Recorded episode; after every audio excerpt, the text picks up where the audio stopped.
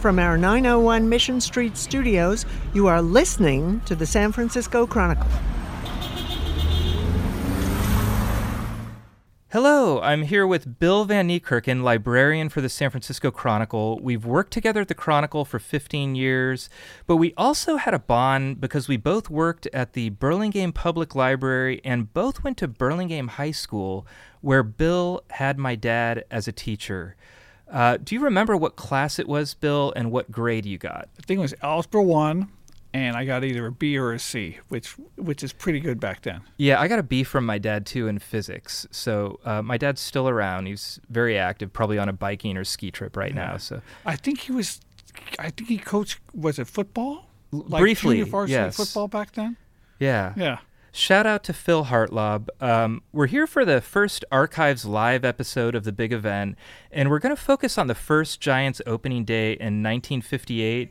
This was the era of Seal Stadium, Russ Hodges, and Bye Bye Baby.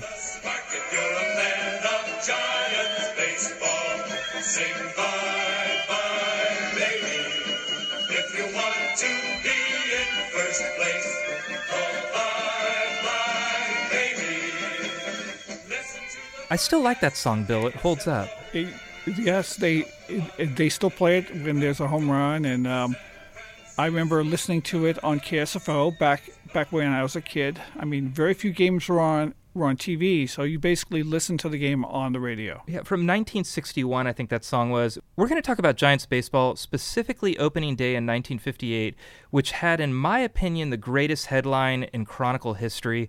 Bill, what is that? We murder the bums. We murder the bums. We'll talk about that and more. I'm Peter Hartlaub, and this is the big event.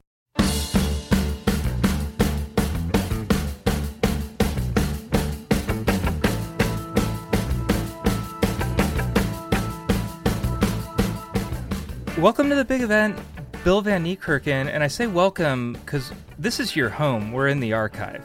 I do spend a lot of time down here looking for photos and refiling photos. Yeah, this is your place, and we're going to talk about the first San Francisco Giants opening day in 1958.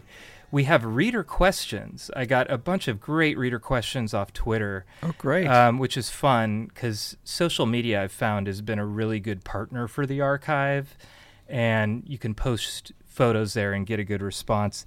But first, I want to talk about the archive. Um, I make passing reference to it all the time in these podcasts because I built this studio in our photo archive. We have two archives photo archive and a negatives and microfiche archive. Um, but I feel like you're the one who should talk about the archive. I've never really gotten into it. So I wanted to ask you this archive has in some form been at the Chronicle probably since the building was built and was it 1924? Yeah, 1923, 24. I think it's when they moved into this building here at this location. It used to be on Market Street, I guess about Third Street. Yeah, yeah, and um, um, I'm not sure how long the photo archives have lasted, but um, I know that it it's got to be since before TV started because uh, we have TV stills from from from uh, programs like I Love Lucy and Jack Benny, and the TV stills are filed under radio TV. Yeah. Because of course radio came first. Yeah, and and that's a unique, many unique things about searching for stuff around here. But a lot of times you're searching for things, and it's under the parlance of the 1940s or 1930s. I tell people, um, as far as the negatives are concerned, it seems like you know we have glass negatives from right after the 1906 earthquake. But for the most part, our negatives start right in the mid 30s, mid late 30s. Late 30s, definitely. But down here with the photos, I found I find photos from the 1910s. I found we're going to talk about baseball today. I found baseball players who played in the 1920s.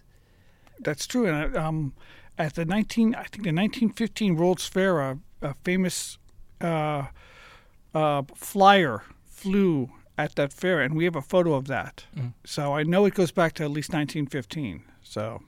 What what's your day to day like? I mean, do you do you ever get tired of being down here, and do you ever feel like you know what's here and you've found it all? Definitely not. Definitely not. I'm I'm finding new stuff all the time. I'm learning something new all the time.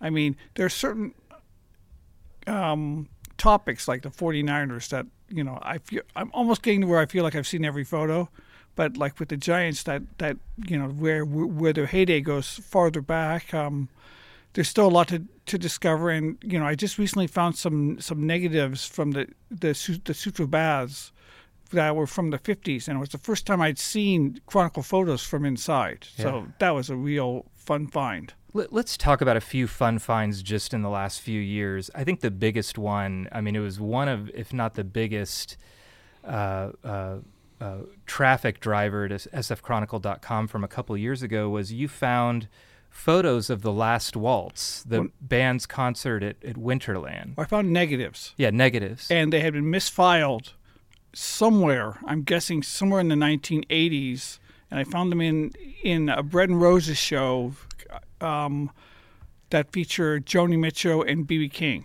Yeah. and I found about hundred negatives. It Yeah. was just a fantastic find. and this is i mean probably the greatest concert certainly in you know the last century in san francisco i mean in, in terms of notoriety and popularity and um, and just misfiled found them out of the blue one day When Scorsese did a movie of Yeah. it, so that just goes to show you how what sort of um, staying power they thought that that concert would have, and just and just the lineup of Bob Dylan, Joni Mitchell, Van Morrison, the band themselves. It was just it was it was just a real all star show. yeah well I, I tell people there's like a kid on christmas feeling when i'm down here and, and there have been times you know I, I now set an alarm when i'm down here if i have to be somewhere because there were times early on when i would come down here thinking i was here for 20 minutes and it was two hours i mean you can get lost down here a couple finds just in the last few years that i've had is um, the grateful dead I, I just got a kind of a tip that they had played a debutante ball and these photos had not been seen since 1965 because they were not filed under the Grateful Dead. They were filed under the debutantes' names. Um, at the time, the debutantes were more famous than the Grateful Dead. And um, I mean, they're in the background. I mean, you, you have the photos, these, there'd be these socialites in Hillsborough in the foreground posing for a photo. And Jerry Garcia and and uh, Bob Weir in the background playing. And it's a great shot, Pigpen. Yeah. They're they're at the organ. It's those are that is one of my favorite finds. Yeah. Well, we're going to answer more questions later. Uh, uh, the the readers gave us some great archive related questions, but I wanted to talk about opening day in 1958 because uh, we're at opening day for the Giants now. You and I are both Giants fans, and I think opening day in 1958 is extremely special once you start looking at the photos and looking at the articles that came out and the history of it. Your thoughts? Well, it was the very first Major League Baseball game on the West Coast. Yeah. and it and it was and it featured these two longtime rivals, who were two of the mainstays of baseball. You know, the the Giants and the Dodgers. You know, had a long history in New York. Their their rival rivalry was storied, and um, um, and San Francisco ran with it. I mean, we you know you know back in May of '57, the sports uh, the the a sports headline referred to the Dodgers as the Bums. Yeah. So so San Francisco got right into it. Now they had been playing at the Polo Grounds and Ebbets Field, respectively, the year before. Right. And then the Giants in 1957, kind of suddenly, um, we start hearing in the Chronicle that maybe we're going to get a baseball team. Have Have you seen those articles? Oh yes, I have. Um, part of the part of the deal was that that that attendance was down in for for both those those two teams, and um, uh, and of course, you know they, they had to compete with, with the Yankees in New York, uh, and um, and and you know and and I guess pay television was was, was starting to to to become a power in, in sports, and I think pay television had a lot to do with with the teams moving out here. But- now, but but still, I mean, we weren't considered a huge market. There was a lot of talk: can San Francisco support a baseball team? Um, and the Dodgers, you had a find recently that it wasn't just the Dodgers who were talking about coming out. Well, actually, it, this was a rumor that ran in an afternoon paper here in San Francisco that, that the Red Sox were coming to San Francisco instead of the Giants, and that the Dodger or Los Angeles was going to get either the Baltimore Orioles or the Washington Senator, Yeah. Senators. But uh, people in Boston quickly dispelled that rumor. they said we're not leaving Boston, and and and and that rumor died pretty quick. So 1957, we find out we're going to get the Giants, and uh, huge headline right now. You're holding it up, um, like declaring war type of headline, which was very common at, at the Chronicle at the time. SF gets Giants in bargain pact, um, and that's it. We've got a baseball team. That's right. Not long after that, another of my all-time favorite photos that we've found in the Chronicle. Um, they send an ambassador out, uh, a man named Willie Mays. Oh, yeah. the the first giant to come out, and still in 1957, have him go to Seal Stadium. He's in a suit, and um, uh, suddenly they put on this SF hat on him and have him taking swings in the field while uh, all of the, the baseball writers are questioning him and the baseball editors there and And he's um, running sprints. he's running sprints in his slacks and dress shoes you know they throw a jersey on him and a hat and extremely affable i mean he's clearly going to be you know a great quote and you know to this day it's 2018 and he's still this absolutely integral part of the giants Right. He's a true ambassador. yeah. Yeah. So that's 1957, but um, there aren't a lot of preseason games. There aren't any preseason games at Seal Stadium. I don't know where the team was working out. Um, Well, they flew in from Omaha. they flew in from Omaha Yeah. two days before opening day Mm-hmm. on a plane, and then the day before opening day have a parade. Right. Um, no one was expecting very much about this parade. It's, it's an unusual parade in San Francisco history in that it wasn't just Market Street or Montgomery and Market, but it kind of winded its way. I think I measured it, it was over two miles, winding its way around some of the neighborhoods and then finishing off uh, downtown. We have those photos too. And describe this scene to me, Bill. Well, there's a lot of um, people uh, watching the parade. Uh, they're basically the Giants are in cars, uh, convertibles, and they're, it's driving down. It looks like Powell Street, but it might be far. It it it might be Grant. I'm not sure, but it's driving toward Market Street, and uh, the Giants are there. But it looks like the big star is uh, Shirley Temple. Yeah, Yeah. random. Yeah. Shirley Temple, black. I think at that point she's Not, married. I, I don't think she was married yet. I don't think she's married. So Yeah. Shirley Temple, uh, San Franciscan. Yeah. She's grown now, Yeah. right? I mean, she's not a small child anymore. with Good Ship Lollipop movie- has right. been a while in the past. right past. probably hasn't been movies in years but you know but i guess a big star Yeah. you know. But So- she's in the parade, and Mm-hmm. this parade is uh, 10 deep downtown, Mm-hmm. 400 pounds of confetti. Um, Willie Mays and all of the stars of the team are are coming down, and I'm I'm imagining. I'd love to interview him someday, but I'm imagining they were just thrilled.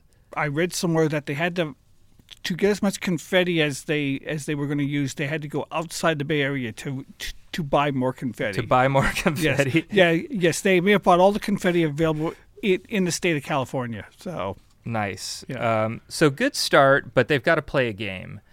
Um, coming in, Dodgers are going to come up. It's the first West Coast game, as you mentioned, and Giants and Dodgers are not super similar. The Giants have Willie Mays, and then no one else at the time anyone can name. right lots of guys who would be stars later Yeah, like like bill white and orlando cepeda rookie Orlando Cepeda. right yes um, Ruben Gomez, a small. Uh, we have a group photo of them right before they started playing, and it's he's a, you know, one of the smallest guys on the field, skinny, and he's going to be our starting pitcher against the Dodgers with uh, Bob Gibson, Pee Wee Reese, They had Pee Wee Reese, they had Duke Snider. Duke Snider. They they had two guys who would become better later, um, uh, Don Don Drysdale and Sandy Koufax. But but but those guys hadn't found out how to pitch yet. You know, their Yeah. their their ERAs for that season would would be in the fours. Yeah, but Drysdale the season before went 17 and 9 with like a 2.69 ERA. So Oh, well, he's he had a in his year, second year. yeah. He I mean he's coming off a good year.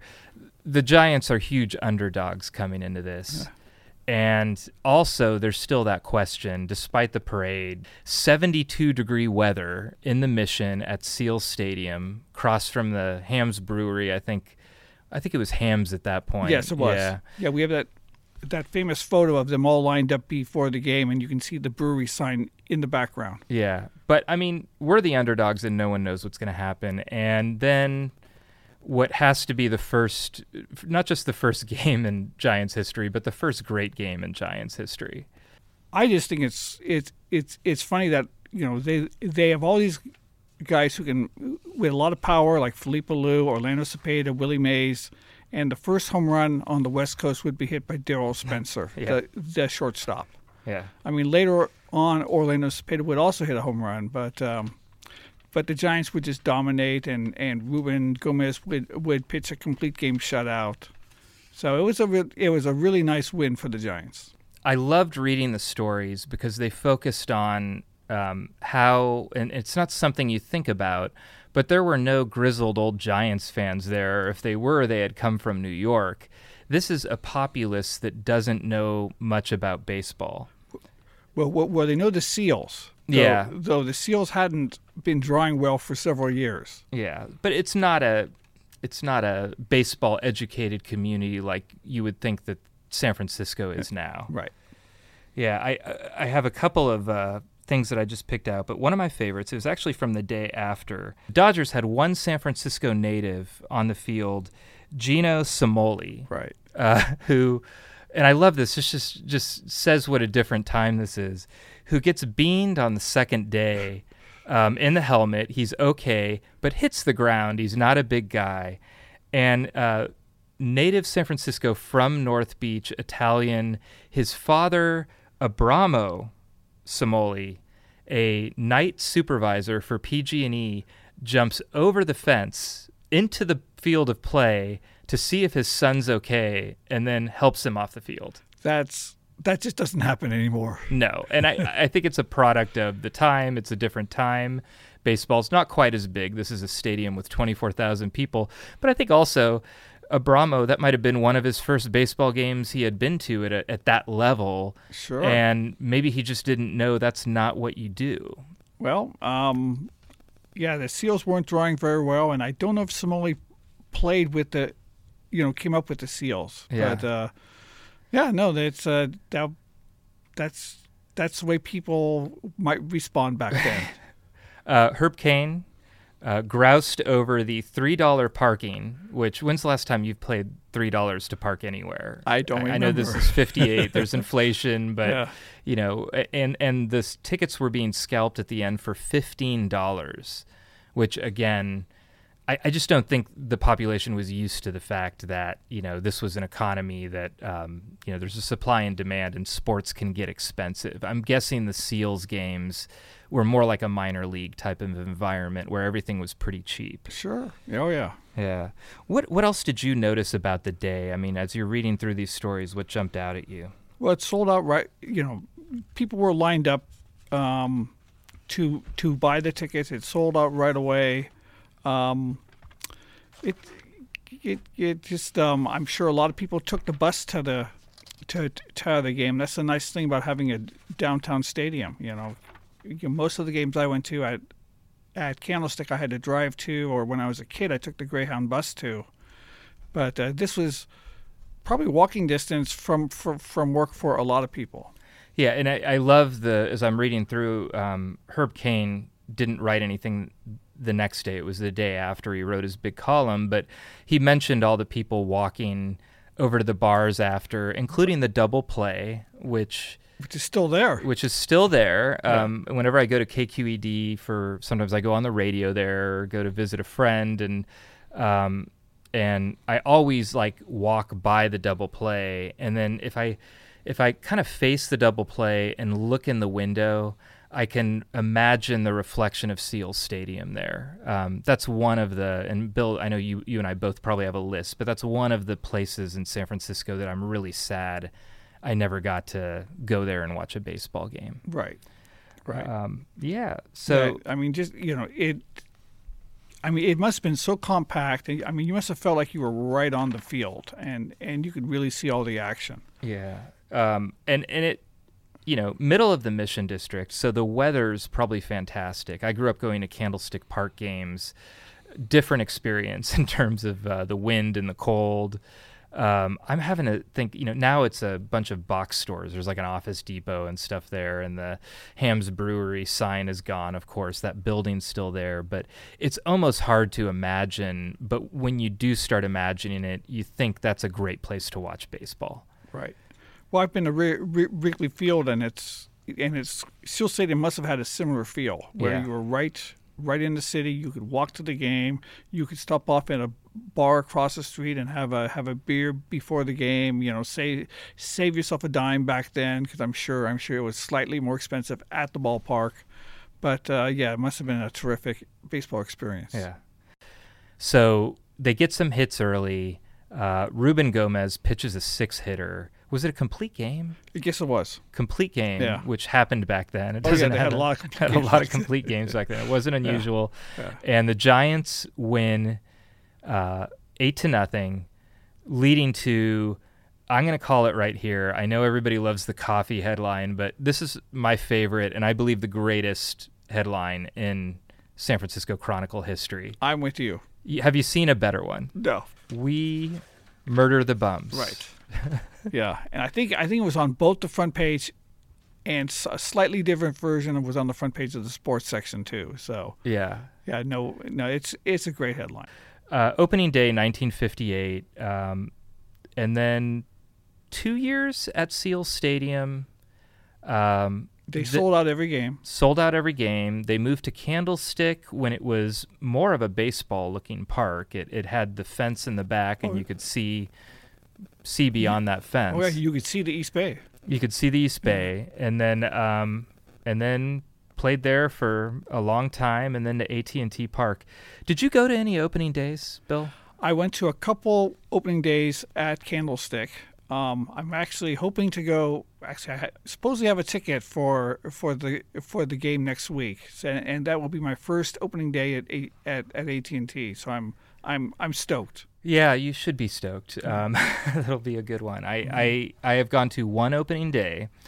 It was my first year working here, although it was at the Examiner because the Examiner and Chronicle merged in 2000, but I got hired by the Examiner in 99.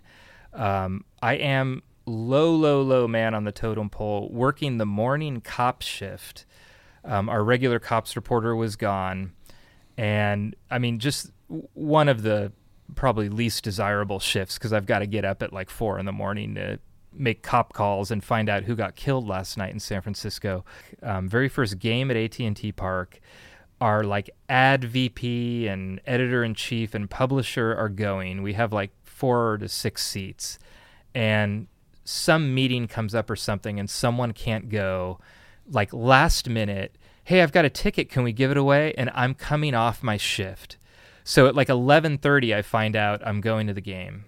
Um, I got to go. I, I like ran down there, got there right as the whatever F-14s are flying overhead, and then I got a story out of it, Bill. I'll bet you did. I, I did. I got a story out of it. This is you know 1999, pre cell phone cameras, pre uh, even digital cameras were very very rare and basic then. And somebody had brought. Do you remember those old Kodak Fun Savers, the disposable Oh, yeah. Kodak cameras? Oh yeah. you know, I, well, anyway, someone had brought one of those to the game, gotten there three hours early, taken a full array of photos leading up. I mean, beautiful photos, you know, of this brand new ballpark, photos of the guys, and then um, lost the camera at the snack bar. Oh no. So I picked it up, developed the photos, and tried to track the guys down, including going up in the stands where they were shooting the photos from, thinking they might be season ticket holders. They're not there. We did everything to try to track these guys down. And then finally, I wrote a story. Are you these guys? We put it on the front page of the Examiner.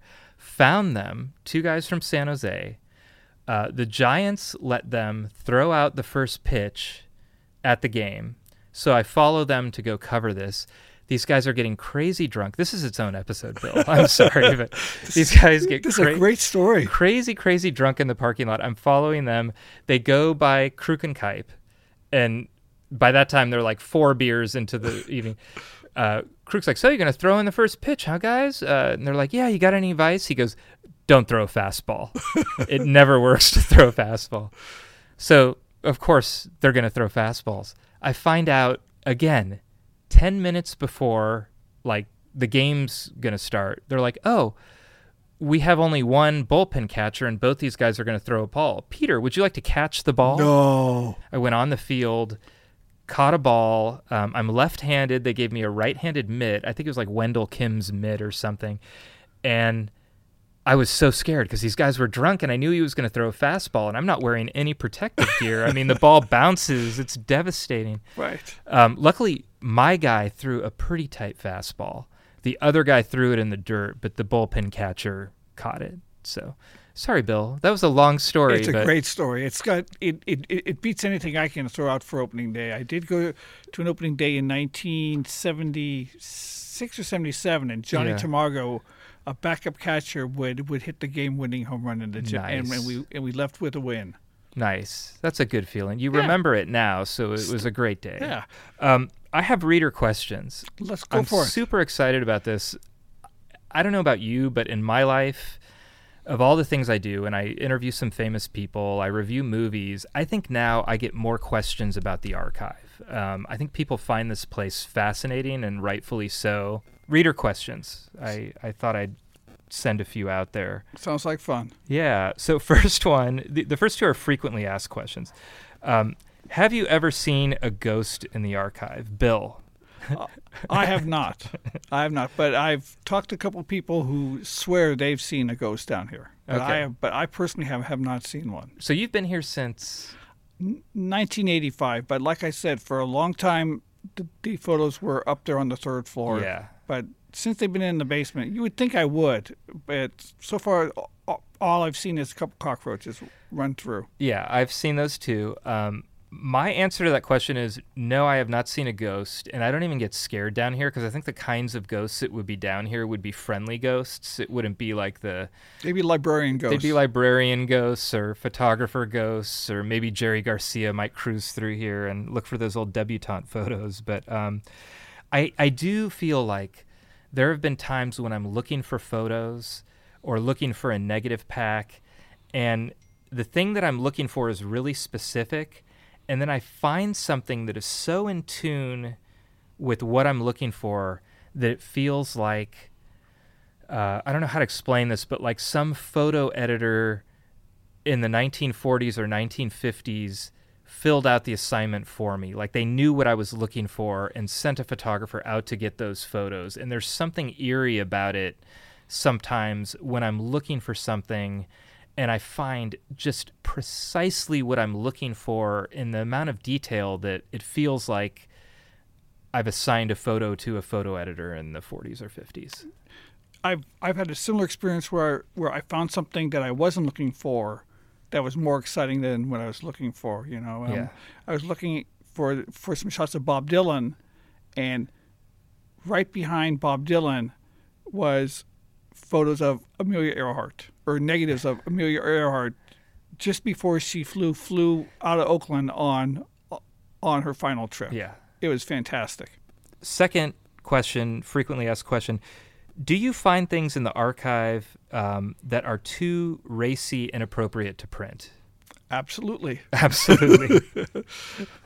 Carol Doda file. exactly. Yes. Uh, there are photos in the Carol Doda file that no newspaper in America would have printed. So I can only think that whatever photographer was assigned was, I don't know, doing it for their own amusement, or maybe they thought we would, you know, put a bar over parts of her body. But Carol Doda comes to my mind. Absolutely. That's the that's that. There are a couple other uh, notorious um, um, North Beach uh, stars Yeah. who, whose photos are we we will not run those photos probably ever again. Yeah, and and um, Carol Doda, for anyone wondering, she was a very groundbreaking um, exotic dancer uh, at the Condor Club in North Beach. Really propelled the North Beach scene, and then became, up into her death a few years ago, a very um, you know uh, visible figure in San Francisco history. Well, she started the topless craze. Back, Yeah. back in the early '60s. and a lot of it was the marketing. I mean, we have a photo of her running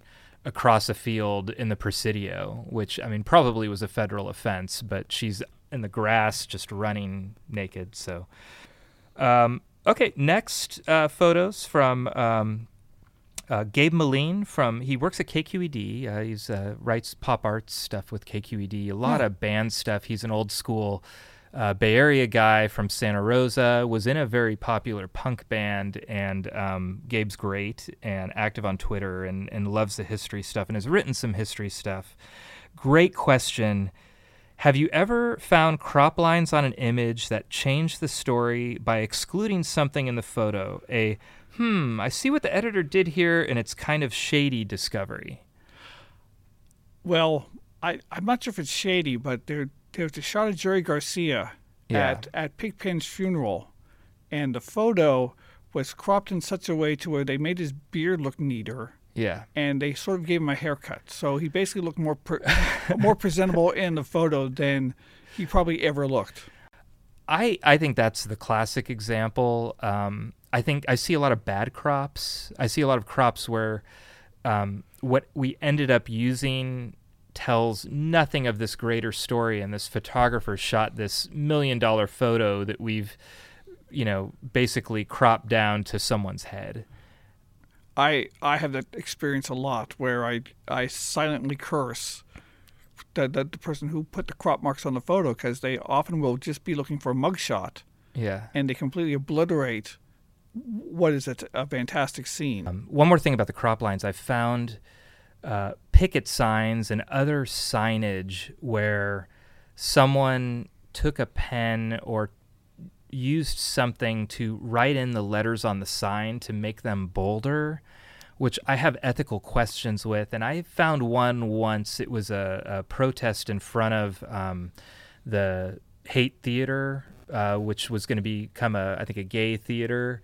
And when I took off what was written on it, what was originally written on it was a little bit different. I, I so I found that a couple times. Um, crop marks, I don't, I can't think of a time where there was just a ruse involving crop marks. Mary Colleen Tinney uh, at MC Tinney on Twitter says, "Can regular people request photos from the archives? Is there a process?" Well, if they send me an email, I can look, and um, depending on how they want to use it, um, we we can typically get get get a reprint copy Yeah. if it's a if it's a if it's a staff photo. Yeah, uh, the, the, the most common thing is if the 49ers or the Giants or someone making a book or something wants a lot of stuff, then we enter in a financial relationship. When people ask me, um, I go to the photo editor, and then there's a process, and you can pay to have photos from the Chronicle. We also on our website SF Chronicle www.sfchronicle.com. They've already uploaded a bunch of photos there. It may not be the one you're looking for, um, but we have a bunch of photos there, and I'm hoping that store expands. I'd love to, you know, have cross promoted on my podcast, and I'd love to pick a bunch of photos out and kind of curate a store. But you can buy some photos there, and then there are issues too with um, reproduction rights involving people. Right. If we were in New York, our photos of the Sex Pistols, the Grateful Dead, Willie McCovey, we could sell those on our site and take all the money. Um, because we're in California, um, photos that are of someone that are focused on their likeness, we can't use. There's definitely uh, rights issues. Yeah. I, I think we would have to pay them a, a royalty or um, something that we haven't gotten into yet. Yeah. Um, Lisa McElroy, Captive WW on Twitter. Uh, you got any photos of that infamous Giants Dodgers doubleheader at Candlestick in 1988? I, With, I with- was there. okay, with the headline "Hooliganism." It was the game that led to the no beer after the seventh inning rule at the park. I saw three fistfights in my section alone. Cops running everywhere. It was also the last game where you could jump down from the bleachers when there was a home run because Yeah. there, there used to be a grass area right be, behind the fence, Uh, and when there's a home run, fans would jump down there to get the ball, and Wow. that was the last game that that you could do that because it just got out of hand. so tell me about this game, Bill. You Well- were there. It was a twilight doubleheader. Uh, um, against the, the Dodgers, and it, by this time they almost never had double headers anymore. And and when it was a Dodger night game, you know, often they would stop serving beer really early. Like Uh-huh. I remember one game where they stopped selling beer in like the second inning. wow. It was just you know because it would just get out of hand. And um, I saw some incredible fights at Giant Dodger games Yeah. before, and um, this one that, that Giants, I think they, I'm pretty sure they lost both games. They didn't play very well, and the fans just, I think they got to the park drunk, and you know a lot of them, and they can, you know, of course they're, you know, it, again it's it it's the minority who make the make the biggest splash, but Yeah. it was people were were pretty intoxicated from beginning to end. How, how are you? What was your state? I was fine, thank you. You were fine because I think enough times passed statute of limitations from '88. You, you didn't get any fisticuffs or No fisticuffs. No, I, I, I can safely say I never got into a brawl at at at the baseball game. Well, the headline was "Double Header Hooligans." Um, I'm looking at it right now on my phone. Uh, Ray Ratto co-wrote it, and uh, Giants officials beefed up security at Candlestick Park last night after rowdy fans caused a ruckus that led to 30 arrests and the ejections of 100 people from the park. Um, the president and the general manager both uh, spoke of their great embarrassment. Um, the players were horrified, like apologizing to Kirk Gibson, who had batteries thrown at him, and uh, led to some changes. Which Well, that's you know throwing stuff at the players is is absolutely never okay. so, last question uh, from Tom Nuremberg, Jack Clark photos, please. Tom has been asking me for patiently for like three years to go into the Jack Clark file and write something on it. And have you seen the Jack Clark file? I haven't yet, It's it's spectacular. I'm sure Jack Clark was a was a heck of a player. Yeah, I I'm gonna I'm gonna talk to the Giants. They're doing their 60th anniversary, and I, I want to get a couple of players in here. I'm gonna see if Jack Clark's gonna come out, and we can do an ambush on memory lane with him and show him the photos, get him to se- uh, tell some stories. Oh, I bet he's got great stories. So Uh, Tom Nuremberg. I like reader questions. me too. I, I think we should do this again. Let's Yes. do another archives live here, and um, and we'll get some more reader questions. Those are fun. Um, I want to thank you. I enjoy working with you so much. this I- is always a good time down here. yeah. I I think it was about ten years ago. I came to you asking for a photo of a two-headed snake, and you gave me the keys, and it changed my job.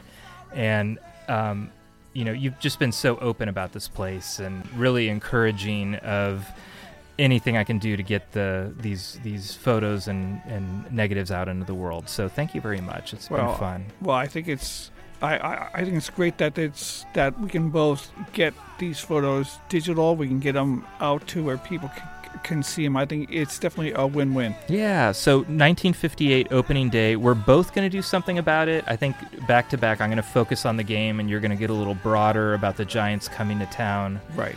Um, I've got some great shots of the parade. excellent. So we'll get that, and um, the big event, 1958 opening day. Thank you very much for joining me, Bill. This was a blast. All right, thanks, Bill.